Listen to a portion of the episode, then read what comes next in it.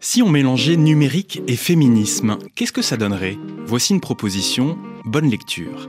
C'est la dédicace que contenait le livre que m'a adressé mon invité du jour.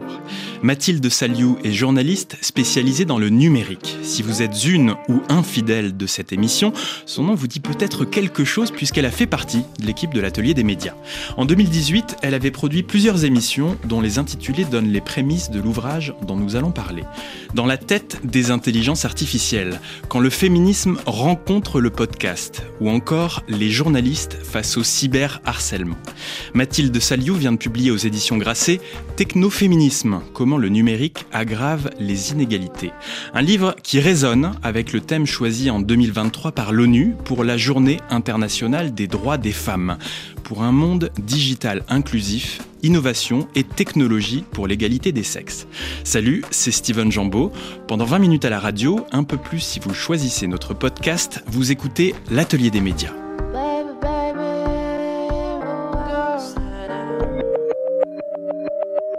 Bonjour Mathilde. Bonjour Steven. Ton livre parle de questions féministes, mais c'est une réflexion sur les enjeux d'égalité à l'ère numérique. Et pour t'emparer de ces sujets, tu as appliqué les principes de la critique média. Explique-nous.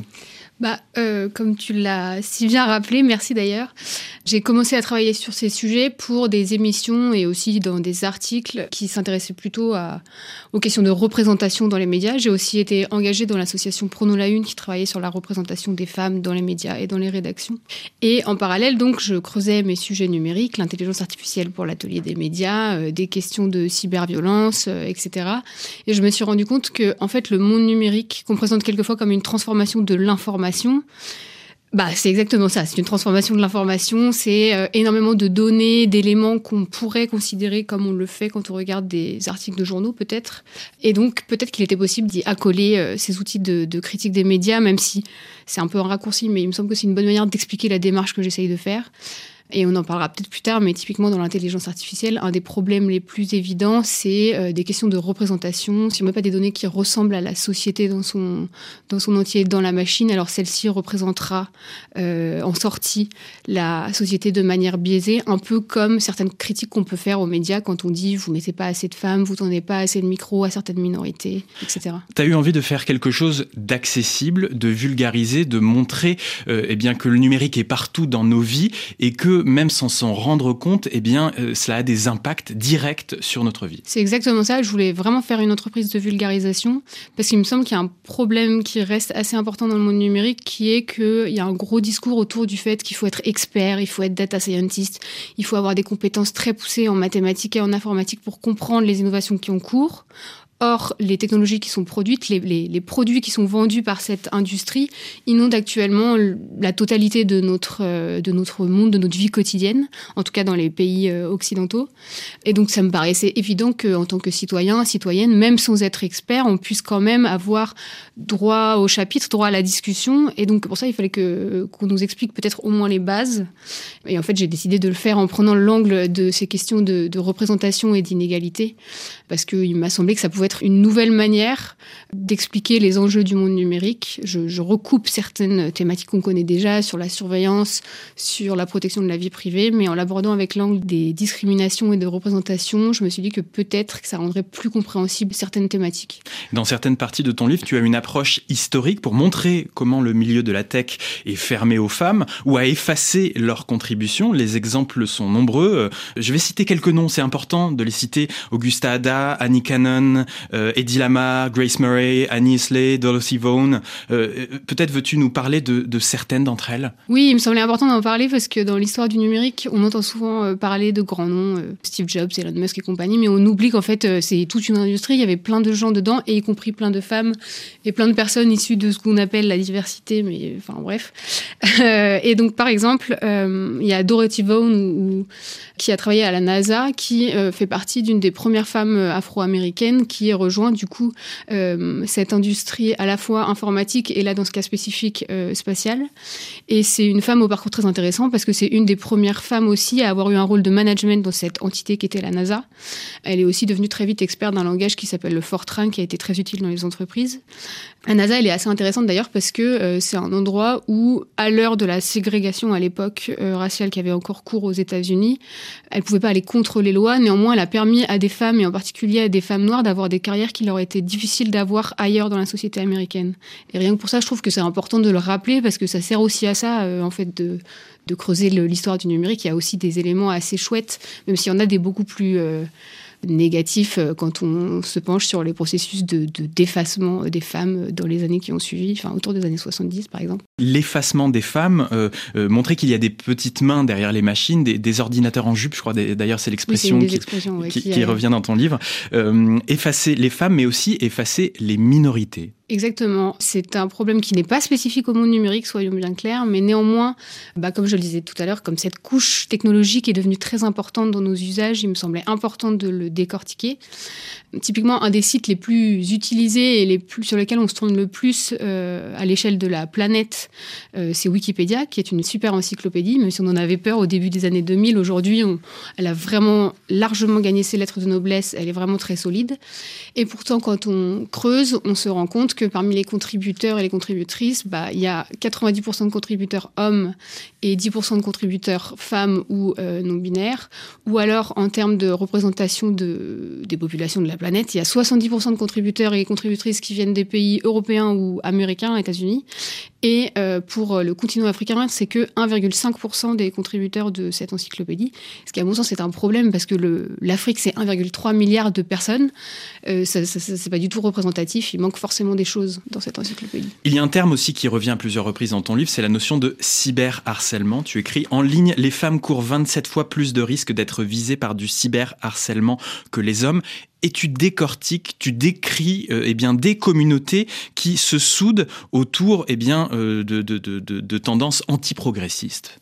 Oui, en fait, ce que je voulais faire dans cette entreprise de vulgarisation, c'était aussi bien m'intéresser aux usages qu'on a dans les mondes en ligne que donc à tout ce dont on a parlé avant, l'industrie elle-même, etc.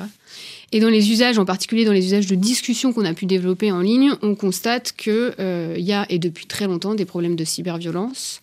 Et les chiffres et les études montrent que ces cyberviolences ne touchent pas tout le monde de la même manière. Ça touche beaucoup plus violemment les femmes que les hommes. Ça touche aussi beaucoup plus violemment toutes les personnes issues de toutes sortes de minorités. Et il se trouve que hors ligne, dans le monde de la recherche, notamment féministe, euh, il y a des chercheuses qui se sont déjà penchées sur ces problématiques et qui constatent que de la même manière qu'il peut exister une intersectionnalité des, des discriminations dont on est victime qui créent des expériences particulières, il existe une sorte d'intersectionnalité des haines, c'est-à-dire un point où on peut faire rejoindre la détestation des femmes, la détestation des personnes LGBT, la détestation des personnes non blanches, etc. Et comme en ligne, on n'a pas mis, on a vraiment fait exprès de très peu mettre pendant longtemps de limites au discours, dans un idéal de protection de la liberté d'expression. Et aussi de free speech à l'américaine. C'est ça. En fait, ce qu'on a fait, c'est aussi qu'on a laissé des discours négatifs et violents proliférer, voire dans certains cas, les algorithmes les ont poussés parce qu'ils ont constaté que ça nous est resté plus longtemps euh, sur les réseaux sociaux. Et du coup, bah, l'effet, pervers, c'est que les personnes qui sont visées par ces discours de haine sont beaucoup plus victimes de violences qu'elles le seraient euh, rien que dans l'espace public euh, hors ligne. Et à mon avis, le grand danger, enfin c'est pas mon seul avis d'ailleurs, c'est aussi des choses qui sont constatées dans des rapports, c'est que ça a un effet direct sur la liberté d'expression de ces personnes-là, les personnes qui font partie de minorités. Donc quand un Elon Musk dit qu'il reprend Twitter et qu'il va enlever la majorité de ses règles de modération et euh, faire revenir les comptes qui avaient été euh, bloqués au nom de la liberté d'expression, en fait ce qu'il fait c'est qu'il met en danger d'autres personnes la, enfin, la liberté d'expression d'autres personnes, qui sont encore une fois des personnes issues de toutes sortes de minorités. Il fait proliférer des discours haineux en tout genre. Euh, ton livre n'est pas du tout en anti-technologie, euh, puisque tu le dis aussi, ça, a permis, euh, les plateformes Internet en général ont permis l'émergence de, de mouvements de tout type, et notamment de mouvements féministes en ligne. évidemment, tu cites MeToo, qui a, je cite, aidé à prendre enfin au sérieux les plaintes des femmes. Tu cites aussi Balance ton sci-sci balance ton pervers en Wolof. Oui, parce que euh, une dimension qu'on voit pas forcément au quotidien, c'est que beaucoup des mouvements euh, qui se sont répandus donc via des plateformes internet, les plateformes elles connaissent pas les frontières, ont eu aussi des effets euh, assez réels dans plein de pays différents. Et typiquement MeToo, ça a eu des, répercussions et parfois avec des adaptations de, hashtags. En France, on avait Balance ton port. Au Sénégal, il y a eu Balance ton sai sai. Et c'est autant de, variantes d'un même mouvement qui sont adaptés aux, contextes locaux et aux, urgences locales. Peut-être que c'est pas exactement les mêmes personnes qui ont été visées en France, aux États-Unis où c'était beaucoup le cinéma à l'origine euh, et au Sénégal. Néanmoins, l'idée est la même derrière, c'est euh, des femmes qui en ont marre de tous les cas de, harcèlement. Euh, euh, sexistes et sexuelles dont elles peuvent être victimes dans la vie courante, qui se rendent compte, grâce à la force des outils en ligne, qu'en fait elles ne sont pas seules, elles sont même beaucoup, et qu'elles peuvent faire effet de masse, et qu'en faisant effet de masse, elles peuvent faire bouger petit à petit certaines idées euh, pas forcément très progressistes ancrées dans la société ou pas forcément très à leurs avantages qui sont ancrés dans la société. Et ça, c'est un avantage, je pense. Et puis de toute façon, j'ai écrit ce livre parce que j'adore Internet et j'adore le numérique. Mon but, c'est, justement, comme je l'aime beaucoup, d'essayer de le faire évoluer pour qu'il soit plus ouvert à tout le monde, en fait. Tu adresses aussi évidemment une critique aux médias. Tu le disais tout à l'heure, euh, tu as été membre de l'association Prenons la Une, dont tu as été secrétaire général de 2020 à 2022.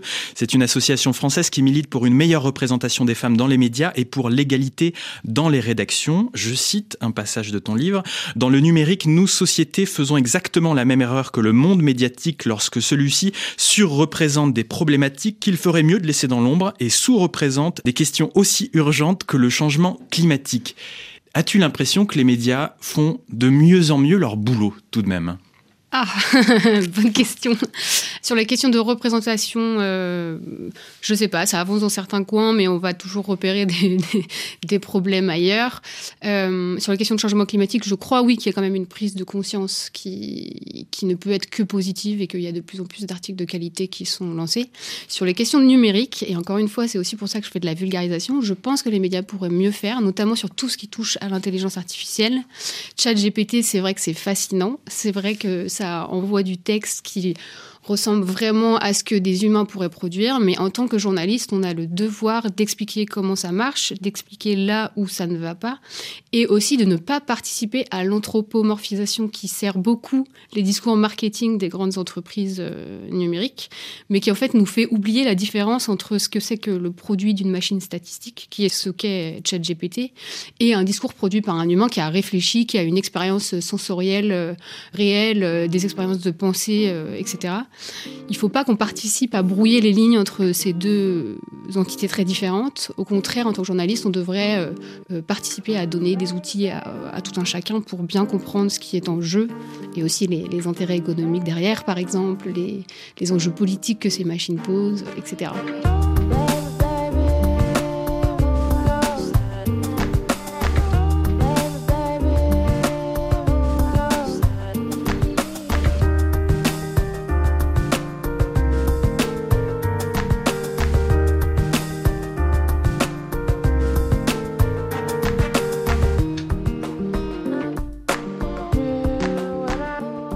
Vous écoutez l'atelier des médias de RFI. Mon invité est la journaliste Mathilde Saliou qui publie chez Grasset un livre intitulé Technoféminisme, comment le numérique aggrave les inégalités. Ouvrons une séquence de questions courtes, réponses courtes. Y a-t-il, Mathilde, un réseau social où une femme peut évoluer sans crainte en 2023 non, mais il y a probablement des sous-groupes, des forums dans lesquels euh, des, règles précises sont mises en place. Et dans ces cas-là, euh, femmes et minorités peuvent euh, évoluer sans crainte dans ces lieux-là. Si tu rencontrais Mark Zuckerberg, qu'est-ce que tu aurais envie de lui dire? Partage le pouvoir. si tu veux, je l'explique. Explique. Il se trouve que cet homme dont l'entreprise Meta touche virtuellement la moitié de l'humanité possède 58% des parts donnant droit de vote au conseil d'administration de son entreprise. Donc ça veut dire qu'en soi, personne ne peut lui tenir tête s'il fait une bêtise. Or, on sait qu'il a fait des bêtises. Donc il faut qu'il partage le pouvoir. Un mot pour tes collègues de l'association Prenons la Une. Continuez, c'est vraiment trop bien ce que vous faites. Un conseil à donner aux femmes et aux filles qui nous écoutent et pourraient être désabusées par le monde numérique N'ayez pas peur, il y a quand même plein, plein, plein de choses super à faire. Euh, vous êtes tout à fait capable de le faire, que ce soit des choses très techniques ou simplement prendre en main euh, des outils X ou Y comme vous le faites euh, quand vous allez sur les réseaux sociaux. Et surtout, il est important en fait que vous vous y intéressiez et que vous participiez, parce qu'il n'y a que comme ça qu'on pourra faire en sorte que le monde numérique soit plus égalitaire, plus inclusif. Donc il faut qu'on participe toutes à la discussion. Mathilde Saliu, tu as parlé tout à l'heure des algorithmes. Euh, les algorithmes ont des biais qui sont discriminants euh, par essence pour plusieurs raisons. Euh, on va peut-être les prendre les uns après les autres. déjà, les biais qui sont présents dans les données. Ce n'est pas parce que l'on prend énormément de données que l'on réussira à avoir quelque chose d'équilibré. Ça, ça fait tout à fait partie des discours qu'il faudrait qu'on arrive mieux à détricoter en tant que média. Mais effectivement, les données euh, en soi, bah, c'est comme de l'information. Euh, enfin, c'est de l'information, c'est des choses qui représentent la société. Elles, ne viennent pas d'un espèce d'éther hors du monde, les données. Elles viennent euh, des traces de nos activités en ligne, principalement. Et comme il se trouve qu'on vit dans un monde encore relativement inégalitaire, c'est pas complètement étonnant que dans les données qu'on récupère, on retrouve le même type euh, de représentation euh, biaisée. Euh, par exemple, dans les jeux qui servent à entraîner des algorithmes de reconnaissance faciale, il y a souvent plus d'hommes que de femmes, plus de personnes blanches que de personnes non blanches si ça a été fait par une entreprise américaine ou européenne. Et donc ça, on peut décider de le corriger en, en lissant par exemple les résultats. Voilà, c'est une piste de solution possible. Autre biais, euh, celui qui est dans la tête des développeurs. Souvent, eh bien, les développeurs dans, tout le monde de la technologie euh, sont des hommes blancs euh, des pays du Nord et qui donc eh bien, conçoivent des machines avec ce biais-là qui est simplement le biais de leur origine. Exactement. Ils sont très brillants. Ils ont souvent fait de grandes écoles. Il y a aussi toute une dimension de classe sociale qu'on peut prendre en compte. Néanmoins, comme l'industrie numérique est assez peu diversifiée dans ses forces humaines, euh, ils ont du mal à voir euh, quels pourraient être les angles morts de leur euh, réflexion. Et le problème, c'est que tant qu'on laisse les choses se faire comme ça et qu'on laisse ensuite les produits aller jusque sur le marché, bah, c'est les utilisateurs à terme qui se rendent compte des problèmes qui peuvent émerger parce qu'ils les subissent. Or, de même qu'on fait des contrôles, par exemple, sur les médicaments en amont, on pourrait tout à fait faire des contrôles sur les machines algorithmiques en amont voilà encore une nouvelle piste de solution possible. Et dernière dimension, ben, la question du contexte. Et on sait souvent que les algorithmes sont très mauvais en matière de contexte et ChatGPT l'est aussi. Ouais, euh, cette question du contexte aussi, je l'explique un peu différemment quelquefois, mais si on prend un algorithme qui vise à vous donner de l'information, par exemple, puisque nous sommes sur l'atelier des médias, cet algorithme ne sera pas construit de la même manière s'il est fait par euh, des chercheurs ou des journalistes, par exemple, qui voudraient uniquement vous donner la meilleure information possible en fonction de vos préférences, etc. Si en revanche c'est fait par une plateforme qui tire son argent de la publicité qu'elle vous montre, et c'est le cas dans Facebook, eh ben, l'algorithme ne sera pas pile orienté dans le but de vous donner la meilleure information, mais plutôt dans le but de vous faire rester le plus longtemps possible connecté. Et c'est un peu ce dont on parlait tout à l'heure, enfin c'est même exactement ce dont on parlait tout à l'heure. Ça explique au moins en partie pourquoi sur Facebook, euh, l'algorithme est aussi gourmand en contenu clivant, violent, c'est pareil sur Twitter d'ailleurs. Parce que tout ça, c'est des moyens de vous faire rester accroché. On s'en est rendu compte avec des études scientifiques. C'est triste, mais c'est la vie. Nous faisons partie de l'algorithme, tu l'écris d'ailleurs dans Technoféministe. C'est-à-dire que dans nos activités en ligne, on contribue à entraîner ces algorithmes. D'ailleurs, quand on nous demande pour accéder à un site de vérifier que nous ne sommes pas un robot en déterminant, euh, en choisissant quel bout de l'image constitue un feu rouge, un vélo ou autre chose. Et donc, voilà, on, ne s'en rend pas forcément compte que, eh bien, on est nous aussi des travailleurs travailleurs du clic, comme les appelle euh, Antonio Cassilli. Complètement, ouais. Euh, il y a certains espaces du, web où, en fait, pour accéder à des sites, où, oui, c'est l'exemple le plus parlant, on participe à entraîner les machines d'entreprises qui ensuite vont euh, tirer profit de ces machines. Donc, déjà, là, il y a tout un espace de réflexion, je pense, sur est-ce qu'on est d'accord pour ça? C'est un peu du travail gratuit. Il y a une autre dimension que ce que tu poses comme question euh, soulève, c'est la dimension de la responsabilité. Encore une fois, sur les réseaux sociaux, si on fait partie de l'algorithme et si on participe par notre comportement à angler les sujets qui nous seront présentés ensuite, et eh ben peut-être qu'on devrait prendre un peu plus conscience de la responsabilité qu'on a dans l'état de la conversation en ligne. Ok, les algorithmes sont très gourmands en contenu violent, clivant, etc. Mais nous, on participe à lui montrer que c'est bien quand on participe à cette violence, quand on participe bah, typiquement à une campagne de harcèlement ou alors euh, à envoyer plein de commentaires euh, rageurs à des, à des gens en ne réfléchissant pas au fait que ce sont des vrais gens derrière l'écran. Donc peut-être que si euh, petit à petit on se mettait nous à, prêter un peu plus attention à ça et à moins donner d'ampleur à ce type de contenu, ça pourrait permettre de renverser au moins un peu la balance et assainir au moins un peu la discussion. C'est ce que l'on appelle le care, donc l'attention. Ça participe, euh, ça participe à ça. Euh, je pense vraiment qu'on. Après, c'est normal, hein, on vit dans un, dans un monde et dans une époque très individualiste. Le système économique est fait comme ça. Le, l'expansion des outils numériques pousse à ça. On est enfermé dans nos bulles et tout. Mais euh, si on fait l'effort de repenser effectivement que même si on est dans une bulle, c'est avec des vrais gens qu'on est en communication et qu'on peut éviter de les mettre en danger quand, typiquement quand on parle de ces cas de violence sur des réseaux sociaux. Si on prête attention à leur humanité, on pourra certainement aider à, ralentir un peu et à, affaiblir la violence qu'on constate actuellement. On n'a pas beaucoup parlé de, du financement de la tech, mais c'est central dans ce monde. L'argent est partout. Euh, et ce que tu démontres dans ton livre, c'est aussi que les entreprises de la tech passent à côté d'opportunités économiques en oubliant euh, la part que représentent les femmes dans l'humanité. Et oui, bon, c'est pas les seuls. Le monde de la finance l'a fait avant elle. Et il se trouve que le monde de la finance est très intéressé par le monde de la tech, donc ça fait un espèce de double effet euh, qui se coule, si je peux le dire comme ça. Mais oui, les femmes sont moins financées, ont beaucoup plus de mal à trouver des financements que les hommes quand elles portent des projets de start-up numériques en particulier. Là encore, ce matin, euh, il y a l'association Sista, qui est une association en France qui pousse justement à ouvrir euh, le monde numérique français à plus de diversité, qui a montré que sur toute la somme levée l'an dernier, en 2022, par des start-up de la tech, seulement 11% avaient été levés par des projets portés par des femmes ou des équipes mixtes. C'est beaucoup trop peu si le but c'est d'arriver à 50% de start-up euh, montées par des hommes, 50% montées par des femmes. Donc il va falloir aussi faire un travail sur bah, les réflexions financières en fait euh, et la manière dont on, dont on aiguille les fonds. Le thème de la Journée internationale des droits des femmes 2023, le 8 mars, est pour un monde digital inclusif, innovation et technologie pour l'égalité des sexes, je le disais en introduction. Ce thème est associé au thème prioritaire de la 67e session de la Commission de la condition de la femme de l'ONU, à savoir, je cite, j'ouvre les guillemets, l'innovation, le changement technologique et l'éducation à l'ère du numérique pour réaliser l'égalité des sexes et autonomiser toutes les femmes et les filles. J'aimerais qu'on parle maintenant, pour terminer, justement des solutions pour essayer d'atteindre ces objectifs. Dans l'introduction de ton livre, tu écris Ce que j'aimerais faire en observant le genre et la diversité dans nos espaces en ligne, c'est chercher une sorte de milieu entre la dystopie et le solutionnisme, de nouvelles voies, de la nuance et des pas de côté. C'est très difficile de faire ça en 2023 quand même. Bah oui, mais c'est nécessaire puisque euh, le solutionnisme technologique je suis convaincue que ça marche pas. Euh, et en fait, typiquement, quand on veut sortir un algorithme pour euh, résoudre chaque problème qu'on trouve, le risque, c'est plus de créer de nouveaux problèmes que de vraiment euh, résoudre la problématique avec euh, intelligence et nuance.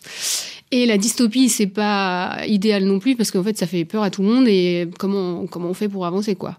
Donc, du coup, mon but, c'est d'essayer de, chercher des, des morceaux de solutions. Donc, il y en a dans plein de domaines. Il y en a peut-être sur les usages pour ceux qui préfèrent réfléchir aux usages qu'on a en ligne. Il y en a qui sont peut-être sur les financements si jamais vous travaillez plus dans cette industrie, typiquement. Il y en a peut-être plus euh, dans l'éducation. On sait que à l'heure actuelle, les filles et les garçons sont pas exactement socialisés de la même manière et on va plus pousser les garçons vers euh, des carrières et des, intérêts liés aux mathématiques, à l'informatique, pourquoi pas, et ensuite ce qui va les pousser potentiellement plus à aller vers la tech. Et les filles, on, les, on leur dit oh, ça va pas être un peu dur pour toi, c'est pas un peu trop abstrait, etc. Si déjà on travaille à changer ces discours, on changerait les blocages qu'elles finissent par se mettre dans la tête, mais parce que la société les leur a mis, et potentiellement elles seraient plus intéressées par aller vers la tech, et donc ça pourrait commencer à résoudre cette question de l'inégalité dans l'industrie elle-même.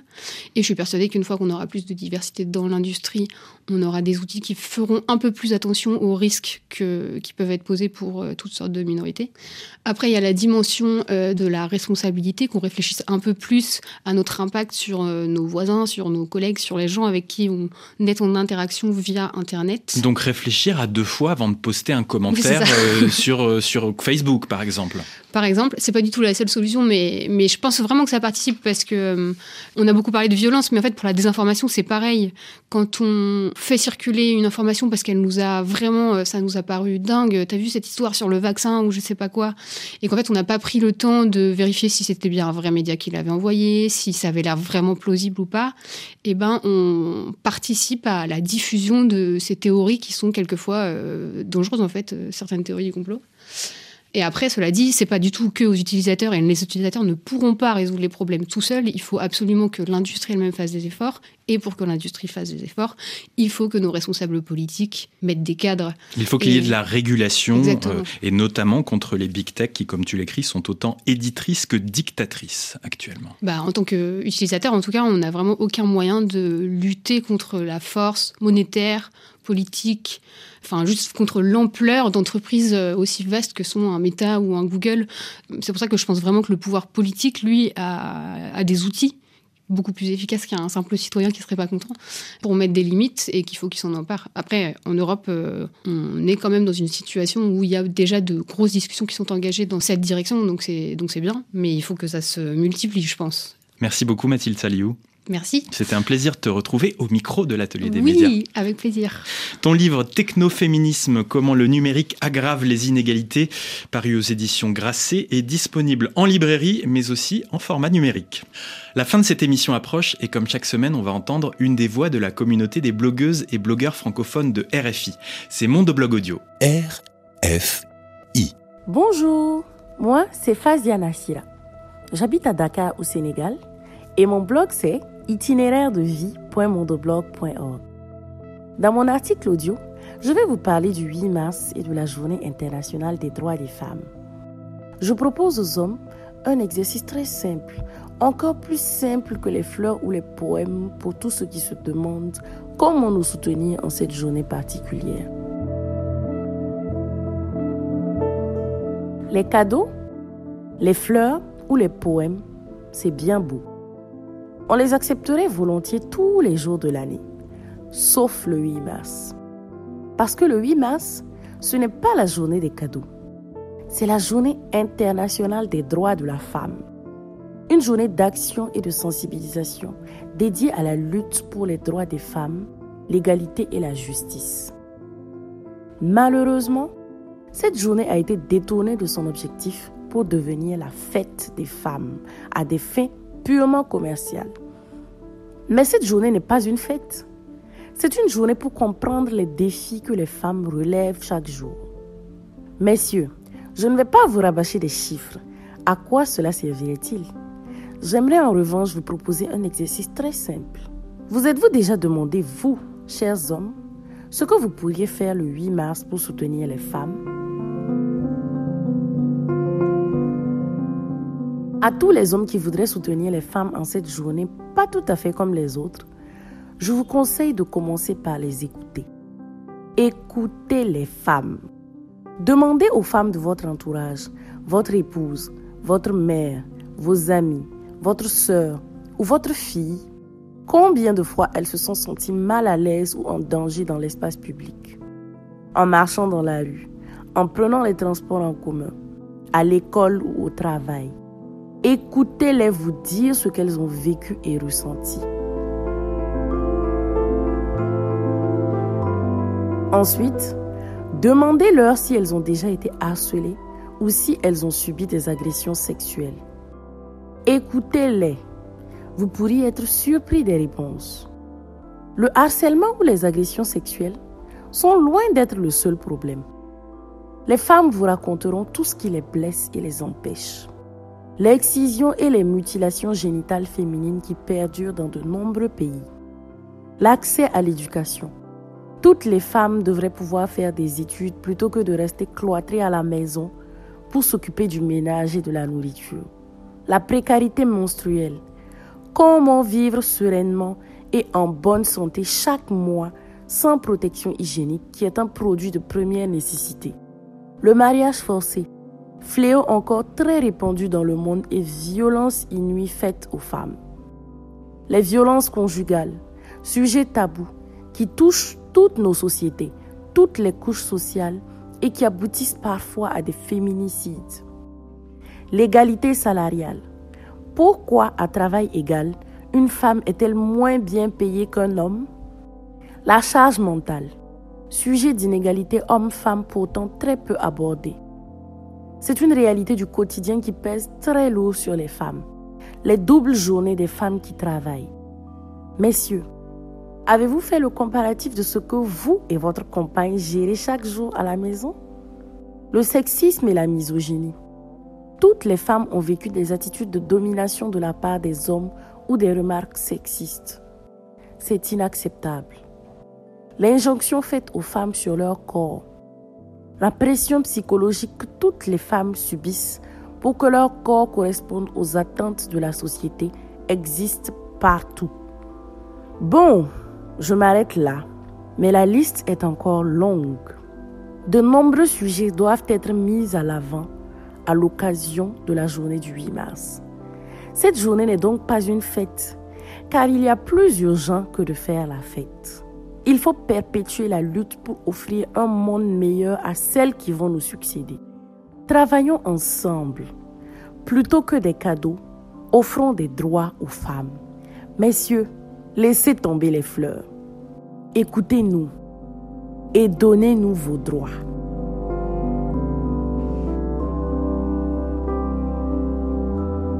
Mondoblog c'était la mondoblogueuse burkinabé Fazia Nassira Zeba. Ce mondoblog audio était orchestré par Camille Deloche.